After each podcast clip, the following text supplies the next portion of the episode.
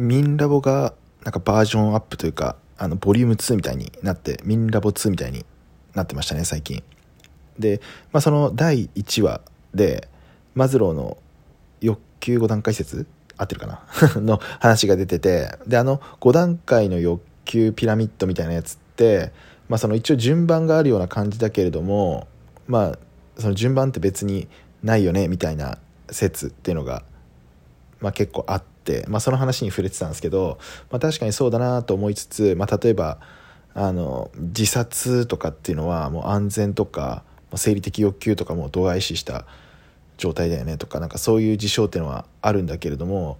それは外れ値なのかなんか何なのかっていうところがいまいちうまく説明できなかったんですが、まあ、今回のその第1話で、まあ、その経験のギャップによるところが大きいよねっていう話があってなんかそのパターンを使うと結構説明できるなと思ってかなり腑に落ちたっていうところです。